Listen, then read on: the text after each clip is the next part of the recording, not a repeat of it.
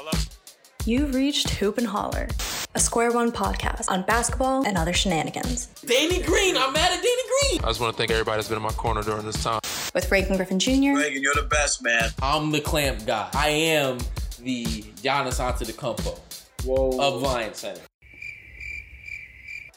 Eddie Sun, probably won't get hired by you know ESPN anytime soon because we don't got that clutch connection. And Julio Martinez. on uh, Giannis and the Bucks. I told you so. I told you so. I told you so. Please clap. It comes from at underscore underscore Kalu2 on Twitter. Bro, the fact that you knew there were two underscores before the to at underscore underscore Caleb. He knows your Twitter. That means I'm tweeting it too much. But at, when it boils down, like that's what we're here for is the basketball. In basketball. three, two, one. Welcome back to another episode of Hoop and Holler.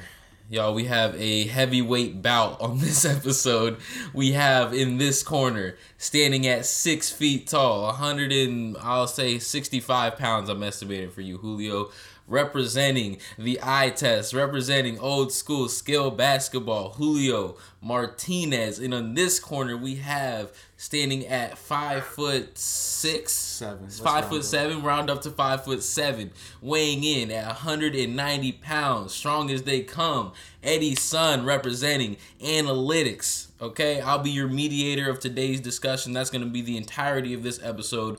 We had a conversation earlier around the uh, who was it that came out and said something about the Celtics? You brought it up, Julio. Uh, well, I, I saw. who- I for, I don't know which one of you tweeted it. Um, Well, no, But it was think it was first. It was first. Some anonymous executive said that Oh, Jaylen Brown and. Tatum doesn't do anything but help themselves. Mm, mm-hmm. anonymous executive. We know how much those anonymous executives like to talk. They think that Jaylen Brown, Jayson Tatum, they don't do anything to help themselves. So Eddie goes on the Twitter. Everyone knows that he does at Square One Hoops, which is now Hoop Holler Pod. Okay, switch that up. So make sure you go follow at Hoop Holler Pod. He tweets from the account that. What did you say? I'll let you speak for you. It was you. So I was just curious because the Celtics and the Clippers played a game that night, and um, I saw something about how both teams struggled to get to the rim. So you know, I did some digging on Cleaning the Glass, which is an awesome uh, site for you know some data points, and I saw that the Celtics were 27th in the league at getting shots up at the rim, and the Clippers were 29th. Um, that's not to say they're not good teams or solid teams or anything, but you know those are two of the more talented teams in the league in the bottom five in getting what is statistically the easiest shot in basketball, a layup or a dunk, right? So I just posed an open-ended question. I said, you know, can can these teams really contend for a championship like they want to if they're struggling this hard to get shots at the rim? Um, I didn't really make it like an argument about guards versus wings, but you can take it that way if you want. Um, but all I'm saying that's the way is, I want to take it. Yeah, that's, Yeah, the, that's way the way we're gonna but take all I'm saying is it's interesting that the Clippers and the Celtics, and the Clippers are very good, by the way. I'm not saying they're not good, um, but they really struggle to get to the rim, and a lot of it can be due to uh, roster construction. So Eddie tweets that I notice it, and I'm like, you know what? That's an interesting uh, question to pose. So I asked the question, and this is something we've talked about on this podcast before. We haven't gotten too too in depth into it, but that's what this episode is going to be. I go on my Twitter and I put a poll out. I say, what is the more valuable player, a lead guard or a two way wing? If you've listened to this podcast, if you've been faithful to this podcast, hell, if you've turned tuned into this podcast one time, you know Eddie's all in on the lead guards. You know Julio's all in on the two way wings. For clarification, for those of you out there who might not be as well versed in basketball as as those of us on the podcast, lead guard that's your heliocentric James Harden, Luka Doncic type ball. They're handling the majority of the offense. They have like a fucking ninety five percent usage rating. They're running pick and rolls. That's how they run. The upside, right, tends to be high floor, but it also is your ceiling may be limited. Two way wings, Julio's side, those are your Kawhi Leonards, your Paul Georges, your Jaylen Browns, your Jayson Tatums. They're ISO ball. They can go get you a bucket. They have a lot of skill. Julio's shaking his head. What's wrong? What's up? You see, and, this is the other beef that I had. Uh, that that we don't even agree. The reason why we argue so much on this topic is, is because we don't even agree on the parameters of the topic. All right, you define to me what, what, what the parameters of what you're talking about. Then. Yeah, to, to, to see to me, you said you were talking about wings, Mm-hmm. and you don't even mention the in my opinion the two best wings in the in the goddamn ND, NBA. I'm just bro. Okay, hold on. First, because I because See, Kevin see. Durant, obviously, right? Okay, KD, right? Yeah. Like like when you throw in Khris Middleton in, in the tweet, I was like, Well, okay, so Like- for those of you who saw the tweet, basically I was trying to find players around the same level, but James Harden and Luka are probably better than Kawhi and Tatum and Khris Middleton. So maybe that was a bit of a skewed result. Sorry to my no, AP and- statistics teacher. I, I might have influenced the, the outcome there. and I know you guys don't really consider Brown to be a wing, but I do, and that that's just something that I'll never move off Mm. of. Um, and you know the the uh, again, I don't have to repeat the the argument that I've always uh, spouted, but the, the best players in NBA history are all wing players, in my opinion. My top five ever are wing players: MJ, Kobe, Jordan, Bird, KD. Like there is no, and, and I just I, I won't bend to anything. Like those are my parameters. Those are wings, in my opinion. First of all, it's egregious that you don't have Kareem Abdul-Jabbar in your top five. That's egregious. Well, I'm just talking about like from a skill standpoint. Um, but anyways, uh, and, and my other point with with James Harden and Luka, you know, I consider them wings. I consider them wings. But if you guys want to consider them, I, I guess lead guard. See, to me, a wing is just a, a guy who's above maybe six four, above six four, who can do everything that a point guard can, that a lead guard can. And that's why I think wings are the best or most important position ever in the league because they're just bigger, taller, longer, can do more athletically, yet they can do everything skill wise that a lead guard can do. Why don't you go ahead, Eddie? I was going to pose a question, but Julio just went on ahead, so we can just open up the floor for dialogue. Yeah, so I mean the thing about the parameters, and, and, and we can agree to disagree, but you know, if your point guard is six three, you think they're a point guard. But if your point guard does everything that a point guard does and is uh, six foot seven like Harden or Luka, um, I, they're still a point guard, right? Like they play the one, the coach pencils them in at the one in the lineup. But but see, I, I feel like I feel like you're using the argument of uh, of like positionality when it when it's convenient. Well, you know? I'm strictly Like- looking at play style to me because I think positions are dead in the NBA. Like Bruce Brown is playing center; he's six four.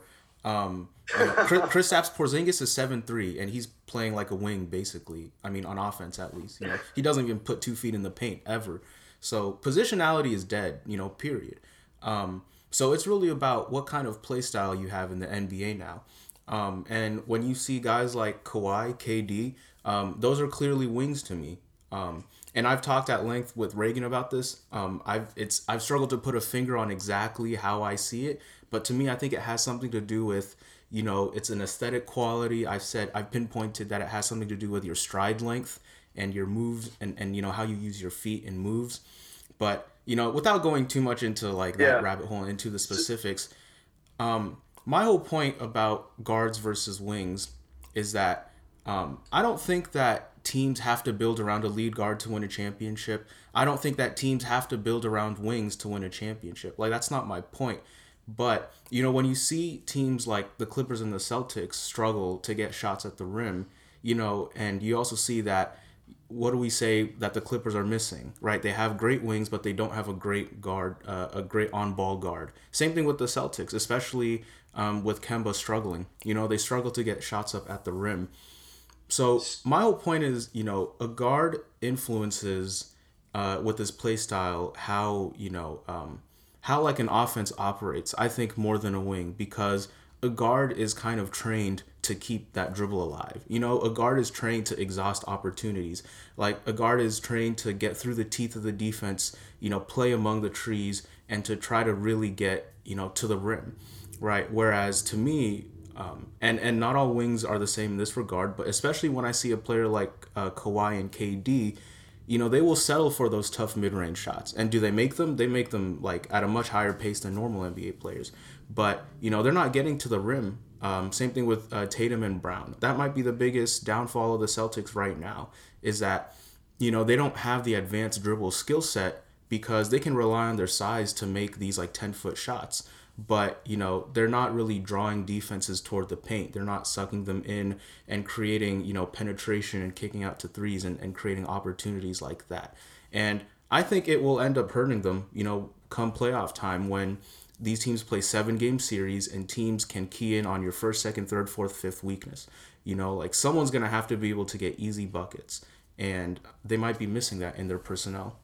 So okay, so I I just want to be clear on my stance. So in order to win a championship, at, at least from my perspective, both sides being healthy, um, you need two superstars or at, at least a second guy to be, you know, teetering on. on you know, I would consider Bradley Beal, wh- whatever, Zach LaVine, their skill set to be like superstar players, but they're obviously not known as superstars. But you need two superstars, in my opinion, and um, one you know I, I again i consider the most important position to be the wing position but um, if you had so i'll put it this way the the two superstars in my view that where you have the advantage is if your two superstars are a guard and a wing to me that's the most ideal scenario you can have And I and I agree. You know, you need you need diversity.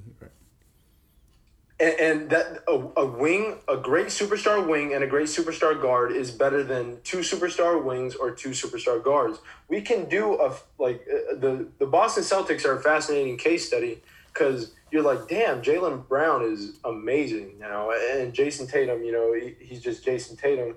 The the Clippers, PG was playing phenom- phenomenal uh, at the beginning of the season, still playing good, um, and, and so is Kawhi but their records or their performances might not always show it. Um, but then I, I can also do the same thing and, and flip the script. You know, th- those are two wings, but I can flip the script and look at Houston.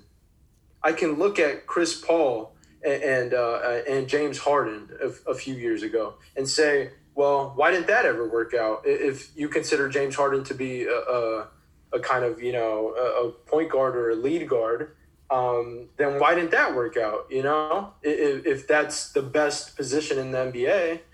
Um, but it's it's just you know th- these cases can pop up. But again, I just want to make it clear on my stance that you need two superstars to win an NBA championship, and ideally those superstars should be a wing and a guard. The next thing, the next best thing to that, uh, you might disagree, but it, it's a wing and a wing in my view. So I want to ask this because we've seen the Houston Rockets and we, we saw their style of play with Chris Paul and James Harden. We've seen, you know, perhaps the Boston Celtics and their style of play. And they kind of both, to me at least, have similar ceilings, right? Different reasons for why they reach those ceilings and why they plateau at those ceilings. For me, it's more of a um, on a game by game basis. You can be more reliant on that lead guard to get you points. But in the crunch time moments where you need buckets, sometimes that stuff falls apart. Um, and then kind of on the flip side of it, right, you have wings who on crunch time, right, they can get you there, but you have to get in the game to be in crunch time in the first place, right? Why is it better to have two wings, Julio, or why would it be better for you to have two guards, Eddie, than vice versa? Because to me, they have pretty much the same ceiling. So who's the best team in the NBA? The Brooklyn Nets. Okay, who are they? Who's their best player? James Harden, KD, right? Right. Yeah, I mean The- that's a who. I mean, I- which of the okay. two would be better at this point is a good question. Whatever, right? But I, again, I consider James. uh, Whatever. Who's the second best team? The Los Angeles Lakers, Okay, who's their best player? LeBron James, LeBron. Okay, who's the third? Who's the third best team?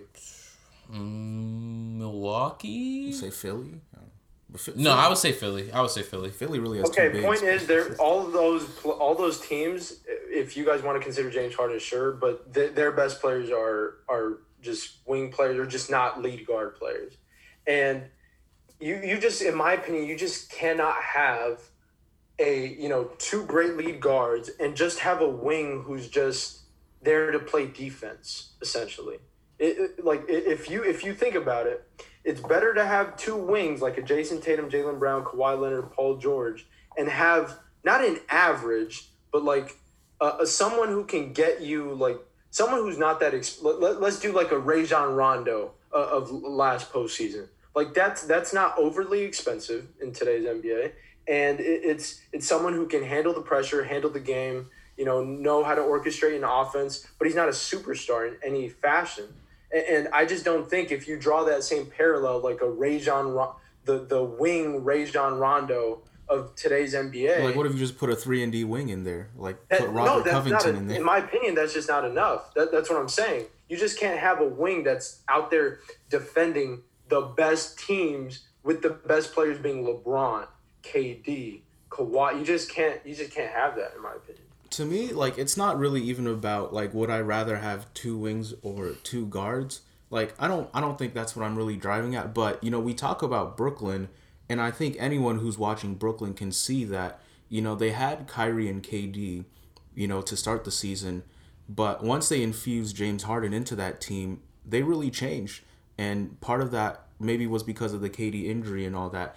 But you can't tell me that there's something about the way James Harden plays uh, basketball, how he changes the entire landscape of how they operate. I mean, I mean, they changed, sure, but we didn't even get time to watch the KD, uh, uh, uh, Kyrie, Spencer Dinwiddie, Caris LeVert, Jarrett Allen Nets. So we didn't even get time to watch them. But for the Kyrie and KD version of the team, like we kind of knew how they operated, right? I think we can all agree that they were a team predicated on elite shot making. Like they took tough shots and made tough shots.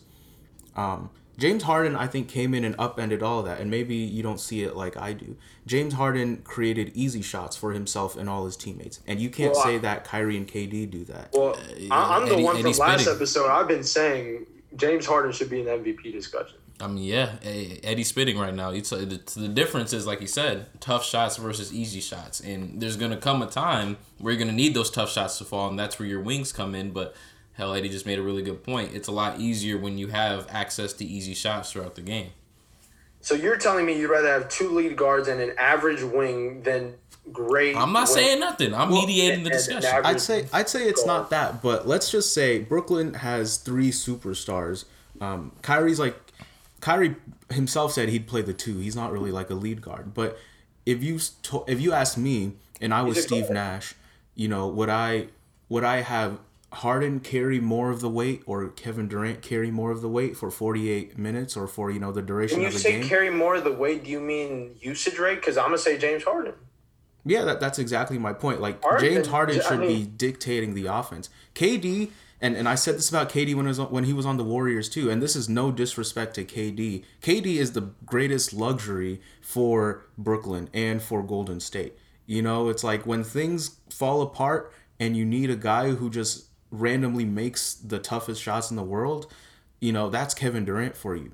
But you don't want that sort of shot for 80 shots a game. You know, it's not sustainable. That's why, to me, like James Harden uh, and the lead guards of the NBA, the great lead guards in the NBA, are so I, valuable. I, I know that I don't want KD, you know, having the highest usage rate. A because he's the most uh, efficient scorer, and I don't. I, I just I know that it, it's not his game to be on ball the whole game, and, he's not going to be bringing up the ball 100 percent of the time. So I'm just that that, that I, I'm not going to have that. And you know, if you look at another team um, where you have this similar situation, I know one of them's been hurt this year, but you, you look at the Portland Trailblazers.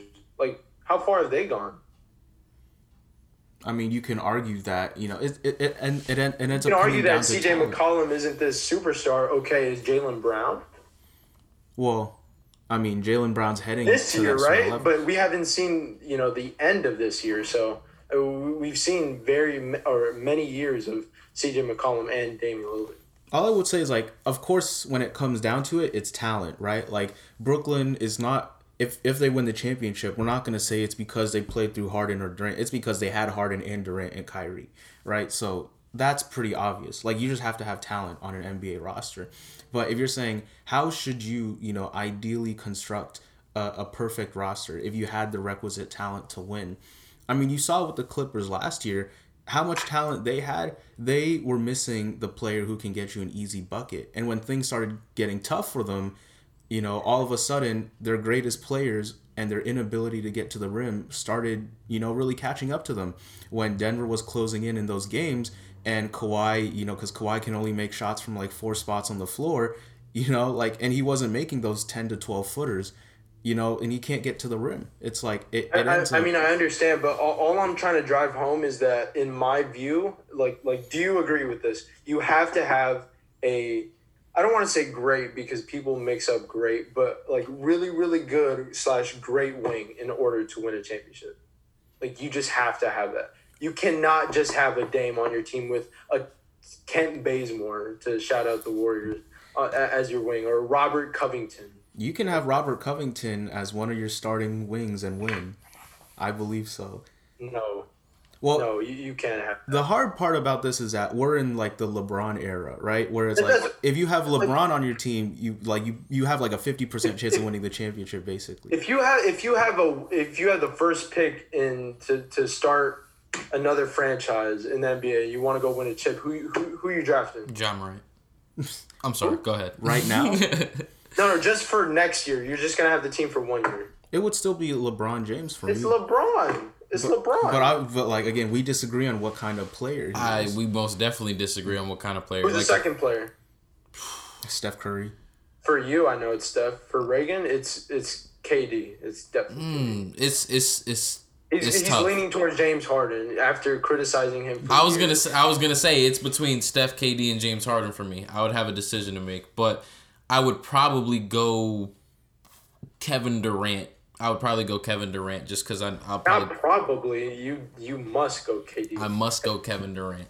Mm. Okay, like I, I, I hate you know like everybody just and I, I'm the one who like was preaching a little bit that James Harden should be in the MVP discussion, but like people fall in love so damn quickly. It's like KD was doing well at the beginning of the season. Everybody's like KD's the best player in the world now, and, and you know I don't know. I mean, that's why they're going to be so dangerous when he comes back because it's like, okay, if shit gets tough, we have the best shot maker, arguably, of all time. And when we want stuff to be easy, we have the guy who's arguably made it easier than anyone else has in history to score points. So that's. And yeah, But it's like And- I think it's the idea I'm trying to get through is and people might not align with the, you know, analytical look of the game, but it ends up coming down to layups, free throws and threes are the three most valuable shots in the NBA. And the guard of today, the guard of 2020 is pretty much weaponized to get those three shots whenever they can. Like the best guards, because guards know how to get to their spots, know how to manipulate defenders, know how to draw contact. You know, those the best guards know how to do that. You know, a James Harden, a Steph Curry, um, like those players will get free throws, get layups, get three point shots, create three point shots. And um, if the, you know if they don't get them, they create them for others. You know, and it's like basketball is very complicated. Like I love watching basketball because you know th- there's a lot of different moving parts to it. But you know, like you can also view it from like a distance, and it and it's pretty simple. Like you obviously need shot making in isolated situations. You need someone who can get make a pull up mid range, someone who can you know take one of those tough shots. But throughout the course of 82 games, throughout the course of seven games, throughout the course of 48 minutes, you know, the team that ends up taking more easy shots, ends up taking more high value shots, will most likely win the game. That's why, you know, teams always say you're probably not going to win if you lose the three point line battle, right? You're not going to win if you lose the, the free throw battle. You know, like that that's why those sayings are like a thing. And like you have guards nowadays that are just equipped you know, Luka, like and Luka and Harden, like we all know how much they get to the line, right? Like Steph, we all know what he does. Like they're just equipped to wreak havoc in the most efficient ways possible mm. then why don't they win the championships the most? because they just mm. don't have enough talent as other teams sometimes. What, what, you can't blame it. That is talent, though. What they do have is talent. That is talent. That, Well- that's the greatest talent. That those I mean, we can go. We can. skills to we have. can go player by player. Steph, I mean, like you know, Steph has three chips, right? Like you can say KD helped him, but like he has three chips. You can go James Harden. I mean, look at look at the look at this type of talent he was working with outside of you know Chris Paul on those teams. Like you had a lot of You- players but- who can't but put the ball You're, on the you're the one who infamously says that, that that's like the best way to run a team. It is, and they would have won the championship if it wasn't running, and, and, and if it wasn't running way to run a into. team, but they ain't got no rings to show for it. But I mean, you can't disagree. Sound like Mr. Parker right now. you can't you can't you can't disagree that Houston was you know the closest to challenge perhaps the most uh, well constructed team of all time you know, than any other Had a few bad games. I mean, they took they took the Warriors to seven with Stephen, KD, and Clay and Draymond. Like I can tell that's you a bunch of teams that took uh, uh, uh, teams that, that gave you know the teams that ended up winning the chip misfits or, or took them to six and seven. Uh, They don't count. They don't count. Don't count. I want to take this conversation because you alluded to it, Eddie. You alluded to analytics and whatnot, and I feel like this conversation around lead guards versus two way wings, you can tell where somebody stands in the in the scheme of you know, analytics, how they stand on that, kind of about how they answer that question. Because I feel like the idea of the two way wing is a very eye test driven uh, phenomenon, right? That's a guy who's his skill, it's bucket getting, shot making, whereas the lead guard is more analytically driven, like you mentioned, Eddie. They get you the easy shots, they get to the line, they get to the rim, um, they shoot the threes and whatnot. So I want to take it from a macro level and have a bit of a discussion around analytics. That's something that's come up as of late. Um, how do we think analytics plays into all of this? I'll throw this to you, Eddie. What is your I guess perspective on analytics and how that operates with wings in general. The thing is, I don't think I prefer lead guards because I think they're analytically more favorable. I just like watching lead guards operate on the court. Like, I mean, yeah. for, the- for- the- the forget most- you know like forget forget the numbers like obviously i have them in mind but it's like to me that's like true artistry of the game you know like that's why i love watching a steph a harden uh, i mean even a lucas so much you know Allen Iverson. So we, we touched on this. Stephon Marbury, like guys like who bring flavor to the game. Like it's not it's not about it's not about flavor or like whatever words you want to call it Sauce. pizzazz yeah like i mean sure like we can call it that but the artistry. is artistry. But it's like the the thing that makes like for example, I say this with Steph all the time. Watching him this year, like I'm surprised by how good he's been this year, like as good as ever because you can throw three defenders at him on the perimeter and he's finding ways to dribble and maneuver his way out of it. You know, it's like that's not analytics to me. That's just to me like you have so much creativity, intuitiveness, improvisational skills, ball skills, feel like all of those things to weave your way in and out of whatever looks they're throwing at you. Okay, could, could Kobe and T Mac not do that?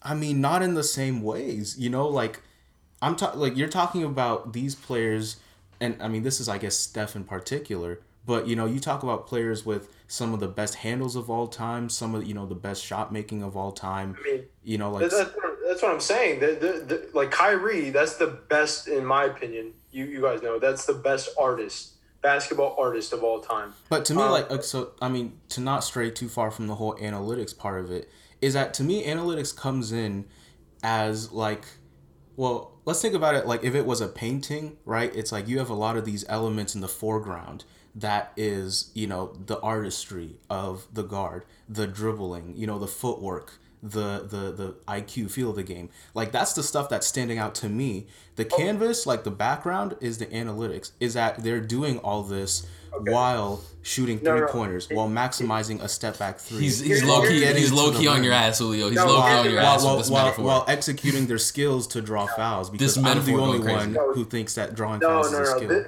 this is this is the metaphor right here. Okay, have counter can- metaphor. You have a canvas with the uh, paint. it- It's three things. You have the canvas. Sounds like the got same metaphor. painter, and you got the paint, right? okay. the, the, the lead guards are they, they have the most skill, right? In the NBA, they're the shortest. They have to be the most skilled. Yeah. I in order agree. to keep up with these dudes. Like th- that's just fact, right? That's the paints, right? All the different paints.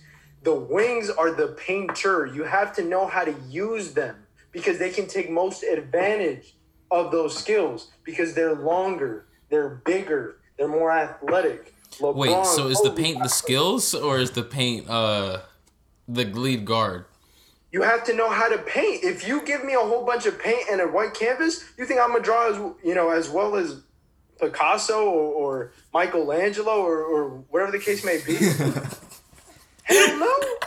Hell no. Wait, okay, so clarify because the, the you said the lead is the lead guard. Okay, you're saying the those, painter. Those skills. Those skills okay, those the, the skills. lead guard skills are the paint. They- they- the they painter bring- is like bring- okay. So you're Yeah. saying okay, I, I get you. So you're saying the Yeah. painter is like a lead guard could be a damn good painter, but if I'm like bigger and stronger, I'm also I'm just like a better painter than you are, so I can take the same skills and They do might, better they might bring more, a little bit more skills to the table, but the other painter, the wing painter, brings Okay. uh, in like, like a similar amount of skills, um, and they're just better painters. Mm. So so better the lead guards might have a couple more colors, but, But they the don't know quality use of the painting. See, okay, that's a good metaphor. That's a good counter metaphor. I don't know. I I, I do want to say this because it almost. Oh man, I had a I had a point that I wanted to allude to, um, but those were two such good metaphors. I think it threw me off. What was I gonna say? You go ahead. You go ahead. I'm try It's to gonna remember. confuse I- the I- hell out of whoever listens. Oh, he was like, wait. So am I supposed to paint? Or We might we might have to Is we this might Bob have Ross? to we might have to visualize it. But all I'll say is no one's beating me in a metaphor battle. Mm. But um but no, it's like I I get what you're saying, but the thing is that would only apply if the wing had a guard's level of skill and they were Not to the full extent, Six, they- eight, but and some you, give me ninety five percent and more athleticism all the way. I mean, ninety five percent. I don't know. Like I'm watching guys like Kawhi who only have two dribble moves in their bag. Oh. Okay. they can't get around defenders. this this is what I was gonna say. So what you were talking about in terms of creativity and like reaction, um, I think that's what it boils down to. Because a guy like Kyrie, and I can understand the infatuation with both things. A guy like Kyrie, a guy like Kobe, a guy like T Mac, they put hours upon hours upon hours into the gym. I got 30 moves. I got 60 counter moves on top of that. I got 100 counter counter moves on top of that. So it's like no matter what you do, I'm always going to have something to counter your reaction to what I do, right? But that's planned. That's calculated. That's drilled. I think what Eddie's driving at is like That's not planned. That's not planned. That's I have that in my repertoire to react to you. exactly. So it's like it's in my it's, I've drilled that into like my, my body now has the muscle memory to do that. Basketball will always be a game of uh, of uh, Reactions. Of, uh, what's that word? Creativity, imagination. Something close to creativity. Mm-hmm. Uh, shoot. But point being, it's like I think what infatuates Eddie at least is like when you see Steph some do some of the things that he does. When you do when you see Trae Young do some of the things that he does, it's like you did not practice that. You just did that off the cuff, didn't you? That just like came natural to you. So I can understand both because it's like on the one hand, that's so much time and work put into perfecting your craft to be able to do and react to anything that your defender throws at you. But on the other hand, it's like, damn, that's a really entertaining natural basketball aptitude to just pull that out of your ass. How many times have we seen Steph just pull something out of his ass? That's like you did not try that. You did not want. You mean you mean you mean like Kobe doing a double pump fake fake spin, going back to that same spin, shooting with his left hand, like from the three point line and making it? That that's something he planned. No, he didn't plan that. He didn't All plan right, that. He didn't that's what plan I'm that. I'll saying. give you that one. But I, I think what it boils down to, and, and this is like a very like this is obviously summarizing it like and, and not all wings are like this, but it's like, you know, when like if it's a wing's last option, it's gonna be let me try to shoot over my defender. Let me try to But bump that, my that- defender but down, shoot again, over them. Again, that's the that's the that, that's the advantage that you have. It's an advantage. That's Like, true. But what I'm saying is like that is naturally a tougher shot to be shooting over people. They make it more than a guard will. The great wings make it at a very high percentage, like a Kawhi, right? Like a KD.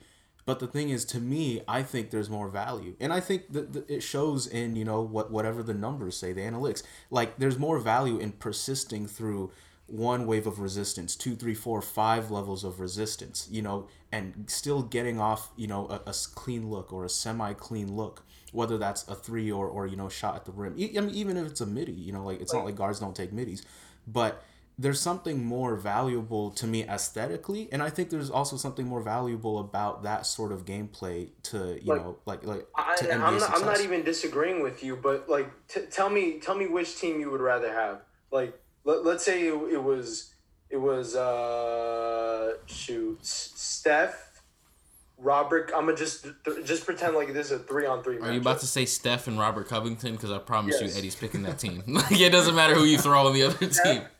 Steph? Uh, okay, like, what's another wing that's like that that Eddie won't have bias? Say, for? Har- I don't know, Harrison a- Barnes or something. No, not Harrison Barnes. Don't do that.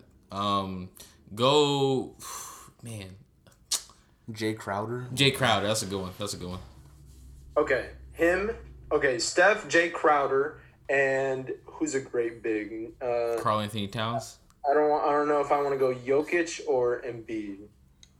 Let's say let, let's let's let's say Embiid. Okay, Steph, Jay Crowder, Embiid, or Eric Bledsoe, who's like on the same level as uh uh Jay Crowder. who's the wing we said Jay Yeah, Crowder. Jay Crowder, right?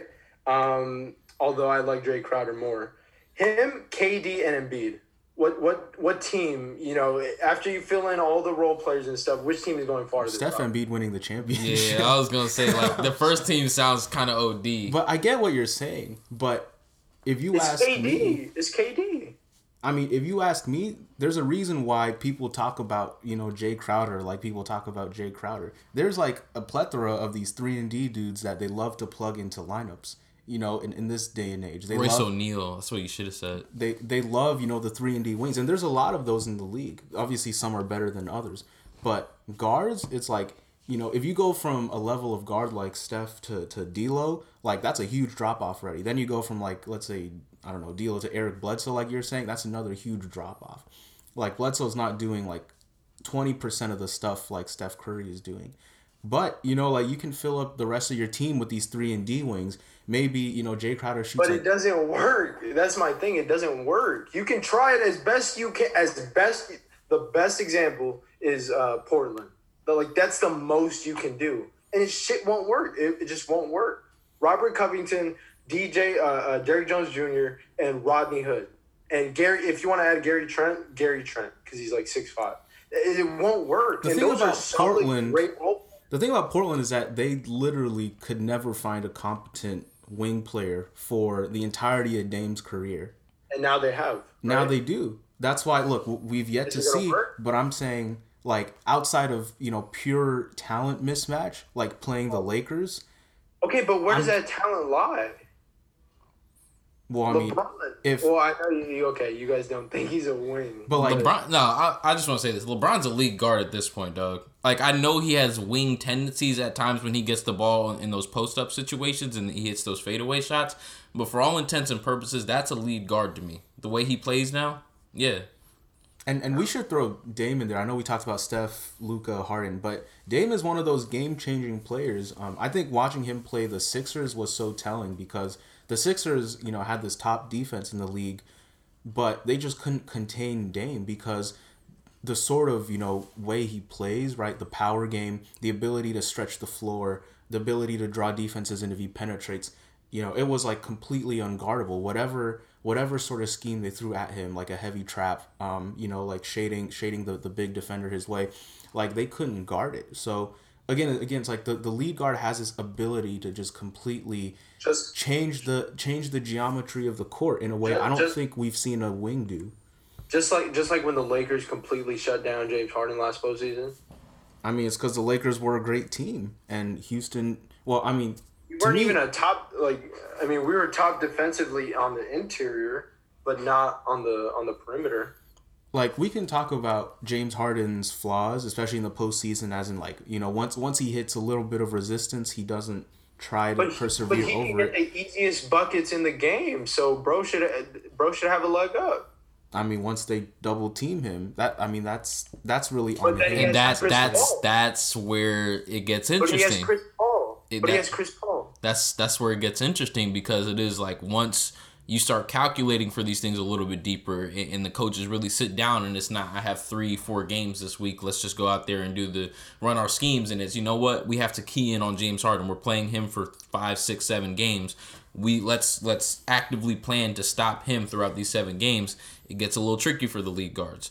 The wings they can still like they're you're at the mercy of whether or not they're making their shot the entire time essentially. Jayson tatum nine times out of ten his shot goes in that's whether or not he shot it right. Not the, the, the defense you know has little to no effect on that. Same with a kevin durant same with a, a Kawhi leonard that's up to them. So those times when you're at their mercy that's important to, to account for as well. I mean, we can talk about Kawhi though, because to me, like Kawhi's a little different in my opinion, because I think he's the he's the greatest unskilled player ever.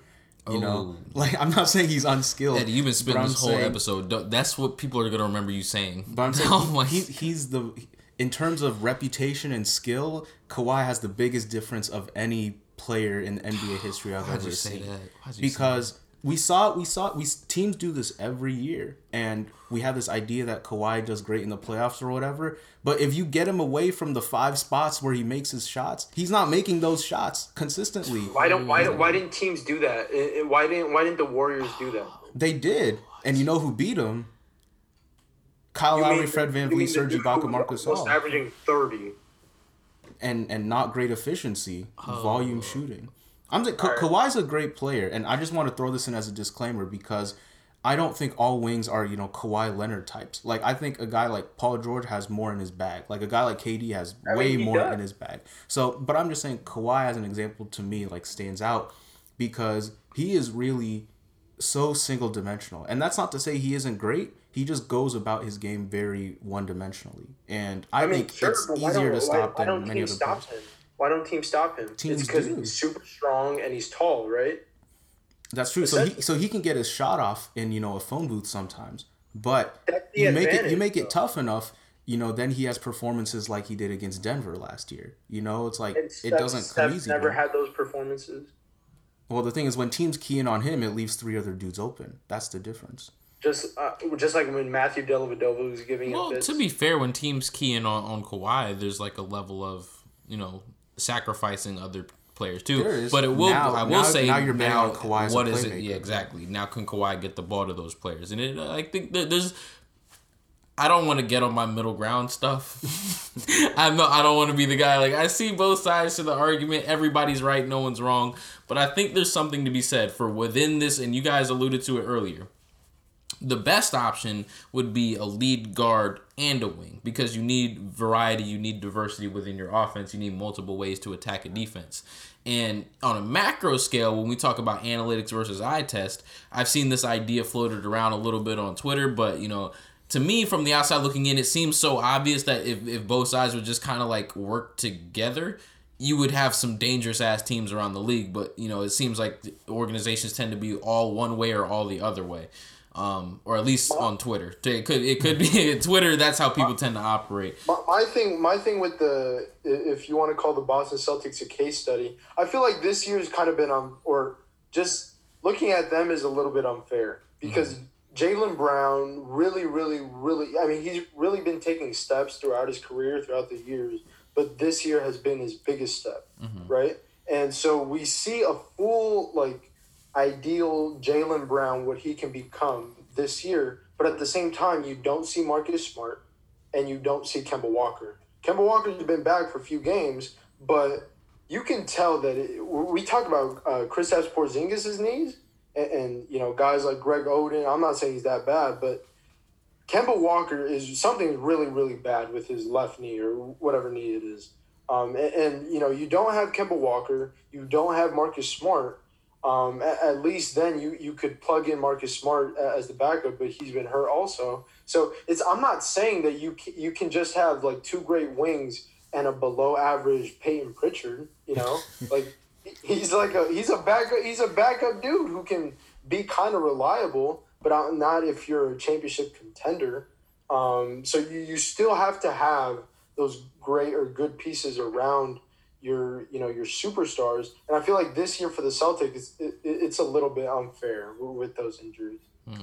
I I mean that's a good point, but at the same time, I bet, and I don't know this, I could be completely wrong, but I bet that opposing coaches, when they game plan against the Celtics, especially if they have to play a seven game series with them, they probably think I'm okay with letting Tatum and Brown get their shots off as long as I make their life difficult, right? And I think ultimately there there's a difference to that sort of philosophy. I mean, and I think teams do this with KD too.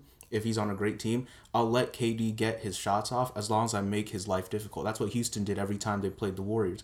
But when I play a great lead guard, you know, like I'm not trying to let Steph get anything going. I'm not trying to let Harden get anything going. You know, we're trying to shut off the source of offense at the source, right? Um, but if KD, if Tatum and Brown, and Toronto did this with Jaylen Brown last year in the playoffs, and I get he, you know, he didn't take his step like he did this year. They said you can take 30 shots a game and get your 40 points if you want, but we're gonna let you be a volume shooter because if you take all these shots, nothing else, you know, is happening for the team, right? Like everything becomes stagnant. You get no flow, no rhythm, you know. And, and again, like if you have a lead guard, a good lead guard who knows how to basically have five people on a string on a team, the the lead guard's activity is going to be activity for everybody else on the team.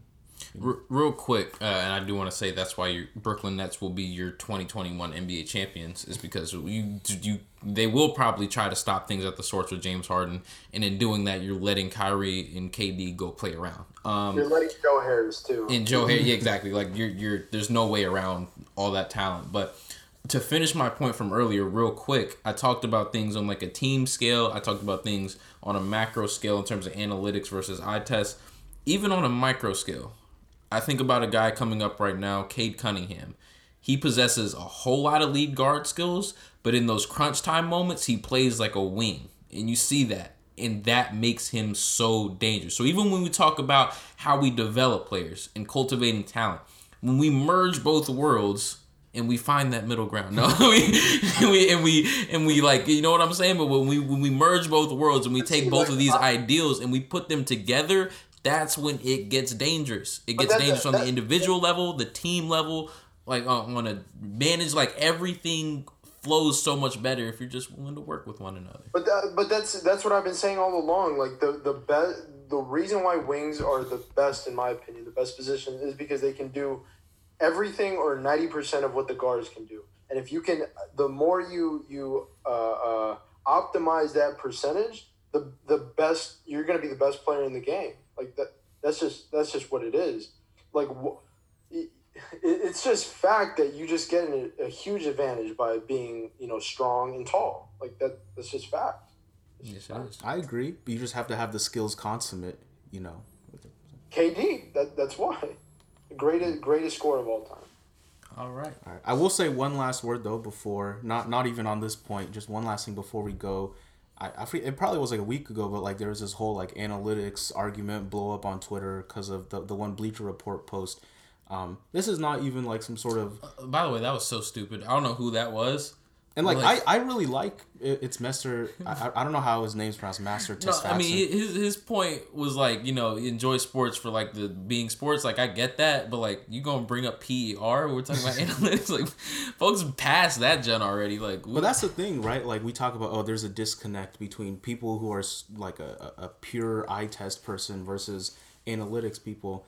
But I mean, all I'm gonna say is um, there's a lot of you know, if you really like basketball, like there's a lot of joy to be had if you supplement the stuff you watch on your TV on the court with you know some of the ideas that you can see on one of these sites that give you like numbers and data and i would know because reagan is one of these converts who's all of a sudden Cleaning the gotten, glass. gotten very into you know the cleaning the glass site and and you know can it, it gives you just different perspectives to see the game i think people think that oh like analytics people like literally only read spreadsheets all day i mean like it's it's obviously not that like everyone has you know the enjoyment they get from watching people play basketball but at the end of the day it's like something like numbers uh, allows you to supplement you know what you're looking at No doubt. Yeah, I like. I I remember reading this article and I sent it to you, and it was somebody that was kind of trying to define what feel is in basketball, and they they brought up a lot of things that really didn't make sense to me, like about neuroscience and a whole bunch of stuff. But it was like. Even in that article, he made such a great point of like, yo, I studied neuroscience, but I couldn't tell you the first thing about developing a basketball drill.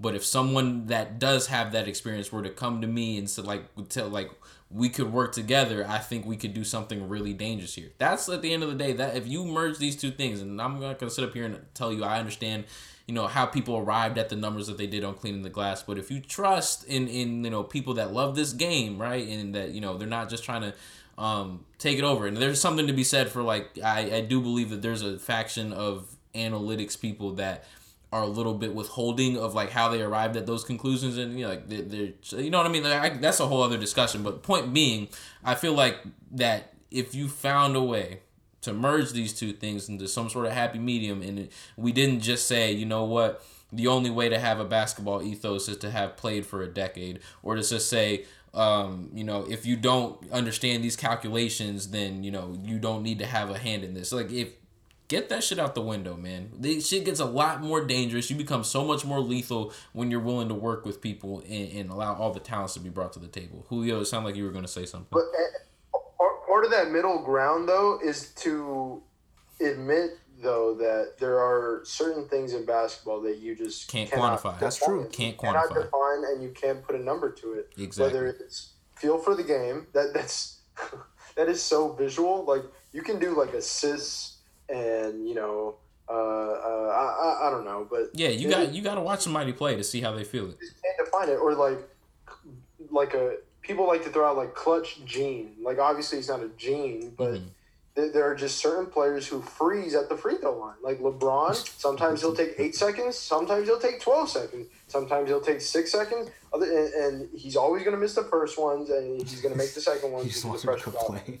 So it's, it, it- I mean, there, we just have to admit that there's certain things in basketball that just cannot be defined, and you just, you almost have to experience it, which brings me to another discussion of these M- of these NBA refs. But uh, I don't want to Another day. another day. another day. But yeah, it, it's like I I a hundred percent agree. Um, that from the outside looking in, there's certain things that you're not going to be able to understand. We talk about the fact that it's people on the court playing the game. There's human error. There's things that you can't define. You can't define what somebody's got in their heart. You can't define. You know, we can look at all the analytics we want when we look up in the draft, right? You can't define how much a dude's going to be willing to bust their ass and develop skills once they get to the NBA. There's things that you can't define with numbers, um, but there are things that you can define with numbers at the same time, and it's like you merge those two things and you find ways to utilize all the skill sets that people bring to the table.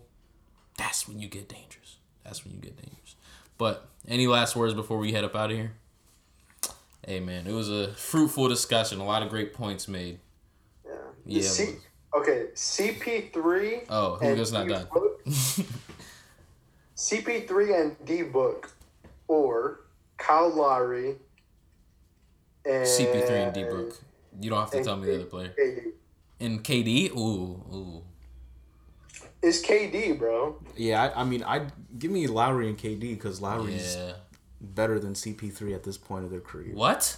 Oh, yo, I, But- I, I was. trying- Eddie, I was you've been to- spitting for like 45 minutes. Don't come I with the was- cap I was now. to- bro, I was trying to pick a player that was lesser than CP3. I mean, I get your, I get your point. You said Kyle Lowry's better than. I, I get your point, but you know, yeah, g- give me the lesser player than CP3 and uh and and KD probably. Wow. That's OD. Anyways, that'll do it for this episode of Hoop and Holler. As always, thank you guys so much for tuning in. You guys have been turning us up a little bit lately. Our last episode got like 180 listens. So. We were we were also reposted by some like aggregator on Instagram, so shout out to them. Oh yeah, yeah, I saw that. Um, shout out at Top Black Podcast. Um, shout out me for being black, I guess. um, but they they shouted out. It was funny because they shouted out your like your soliloquy. I wasn't gonna say anything, and I was gonna tell you guys after the podcast episode ended, but that I felt so bad. Like, Hey man, like, hey, you no, know what I it is? it, you know that that's part of the beauty of the podcast. Black dude, Asian dude, Lat- Latino dude. We we all came together. It's like it's it's not a black only podcast, but there's a black to it. I brought some black to it. You bring we we got a nice little jambalaya gumbo here. But um, as always, go follow the socials. We switched them. It's not at SQR1 Hoops anymore. I repeat, not at SQR1 Hoops anymore. It's at Hoop Holler Pod on Instagram and Twitter. Same idea, same stuff going down on the Twitter. Same, you know, almost triple doubles, almost good games, all that fun stuff. But it's at Hoop Holler Pod now. Go check those out. Thank you guys so much for tuning in. Thank you for all the love support. We will see y'all next time. This has been the Hoop and Holler podcast.